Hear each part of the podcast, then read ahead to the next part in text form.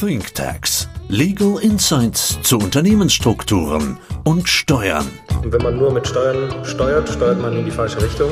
Nur zwei Dinge auf dieser Welt sind uns sicher. Der Tod und die Steuern. Steuern sind zwar nicht alles, aber alles ohne Steuern ist nichts.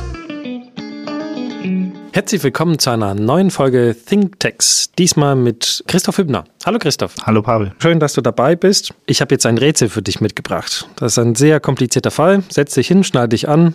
Nicht wörtlich, wir haben Städtische. Also der Fall ist wie folgt. Das ist eine Familie, Vater und zwei Kinder. Erstmal nichts Kompliziertes. Die Überlegung ist, sie wollen natürlich Geld investieren und würden gerne das über eine GmbH machen. Also Sie haben unsere Podcast-Folgen gehört. Also auf jeden Fall, wenn Sie in andere Unternehmen investieren wollen, dann am besten eine GmbH nehmen. Dann profitieren Sie davon, dass Veräußerungsgewinne, Dividenden so gut wie steuerfrei sind. Nur mit 1,5 Prozent, dann kann man das immer wieder reinvestieren. Darauf will ich nicht hinaus. Das Problem ist, Ihnen schwebt diese Plattform vor, dass Sie einfach langfristig in verschiedene Unternehmen investieren aber sie würden sich gerne jeweils unterschiedlich an den Unternehmen beteiligen. Zum Beispiel kann sein, da läuft ein Unternehmen vorbei und sie wollen in dieses Unternehmen investieren. Dann sagt der Vater, ja, wunderbar, an diesem Vehikel will ich mich zu 80 Prozent beteiligen, will aber 80 Prozent von den Erträgen haben. Die Tochter sagt, nee, diesmal bin ich nicht dabei. Der Sohn sagt, gut, dann übernehme ich die verbleibenden 20 Prozent, das passt. Beim nächsten Vehikel wollen sie das aber anders machen. Also wie könnte man das darstellen? Ja, die, die hier schon mal vorgestellte Vorzugsrücklage, die, die würde, glaube ich, nicht passen, weil die ein Einmalinvest, was sehr langfristig ist, äh, abdecken soll. Was mir einfallen würde, wäre eine diskutale Gewinnverteilung. Ja, das wäre eine Option. Aber wieso löst man das nicht einfach über ein Darlehen? Also das ist eigentlich ein Klassiker. Wenn meine GmbH Geld braucht für neue Investitionen, kann ich der GmbH ein Darlehen geben, dann bekomme ich Zinsen. Wenn ich vielleicht mehr am wirtschaftlichen Erfolg partizipieren will, dann kann ich auch eine Erfolgsbeteiligung vereinbaren. Ich bekomme, keine Ahnung, 5% vom Ertrag oder kann man das variieren? Würde das gehen? Ja, theoretisch schon, aber es hat halt praktische Probleme, weil wenn der Vater jetzt in dem gebildeten Beispiel 80% äh, Darlehen zur Verfügung gestellt und äh, der Sohn auch und dann fliegt das Investment nicht, dann hat die GmbH, an der auch die Tochter beteiligt ist, eine Zahlung Zahlungsverpflichtung gegenüber dem Vater äh, und dem Bruder. Also eigentlich hat die GmbH das ganze Ausfallrisiko, währenddessen die Erträge nur bei einzelnen Gesellschaftern aufläuft. Guter Punkt. Gut, dass du ein BWLer bist. Ähm, natürlich, wir gehen in unseren Szenarien grundsätzlich vom, vom Best Case aus, dass die Investments natürlich immer weiter im Wert steigen. Die GmbH kauft das tatsächlich zu 100 Prozent fremdfinanziert. Wenn es nicht aufgeht, trägt sie natürlich das Risiko und belastet vielleicht auch die anderen Mitgesellschafter. Das ist eigentlich nicht die Absicht. Das heißt, die Lösung müsste darin bestehen, sich mit Eigenkapital zu beteiligen.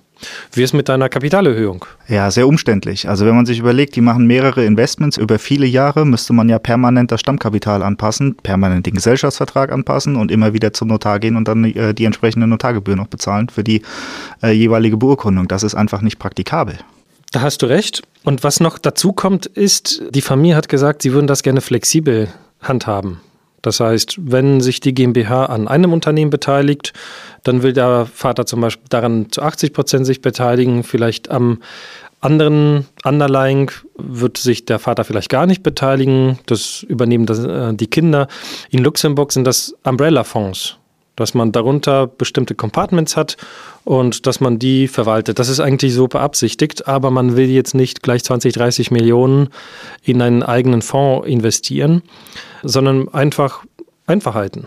In dem Fall könnte man ja quasi eine Einzahlung in die Kapitalrücklage mit einer diskutalen Gewinnverteilung koppeln. Das musst du genauer erklären. Ich glaube, das klang kompliziert. Also beispielsweise das Investment hat eine Million Euro Investitionssumme. Wir bleiben bei dem äh, ursprünglichen Fall. 80 Prozent nimmt der Vater, 20 Prozent der Sohn. Das heißt, der Vater und der Sohn zahlen quasi in die GmbH, in die Kapitalrücklage. Das ist ein Teil des, des Eigenkapitals bei der GmbH, aber eben kein Stammkapital. Das heißt, ich muss nicht jedes Mal den Gesellschaftsvertrag anpassen. Also Vater und Sohn zahlen quasi die eine Million zusammen in äh, eine Kapitalrücklage ein. Jetzt habe ich dieses Risiko mit dem Darlehen umgangen, weil das ist Eigenkapital. Wenn dann Verlust mhm. erzielt wird, dann äh, frisst der Verlust das Eigenkapital auf. Und wenn ich das jetzt kombiniere mit einer diskutalen Gewinnverteilung, sagen wir mal, aus dem Investment kommt jetzt eine Rendite von 10% heraus, dann sind das 100.000 Euro.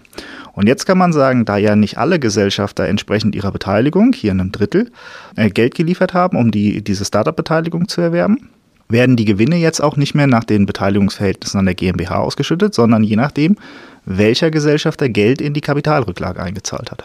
Also diskortale Gewinnverteilung, das kenne ich natürlich. Im Rahmen unserer Nachfolgeplanung setzen wir das sehr häufig ein. Gesellschaftsrechtlich ist das vollkommen unproblematisch. Also ich muss das natürlich im Gesellschaftsvertrag anlegen, aber das ist bei einer Familiengesellschaft völlig unproblematisch. Es ist einfach nur gut, diese Gestaltung zu kennen dass man nicht zwingend am Gewinn der GmbH quotal beteiligt sein muss. Also wenn ich zu 30 Prozent an der Substanz beteiligt bin, muss ich nicht zwingend nur 30 Prozent der Dividende bekommen. Ich kann auch 70 Prozent bekommen, wenn der Gesellschaftsvertrag das vorsieht. Hättest du irgendwo steuerlich Bauchschmerzen, diese diskortale Gewinnverteilung jetzt vorzusehen? Also steuerlich ist es so, dass die Finanzverwaltung gesellschaftsrechtlich wirksam vereinbarte diskutale Gewinnverteilung auch dem Grunde nach anerkennt. Es gibt da nur einen Vorbehalt für unangemessene Gestaltung.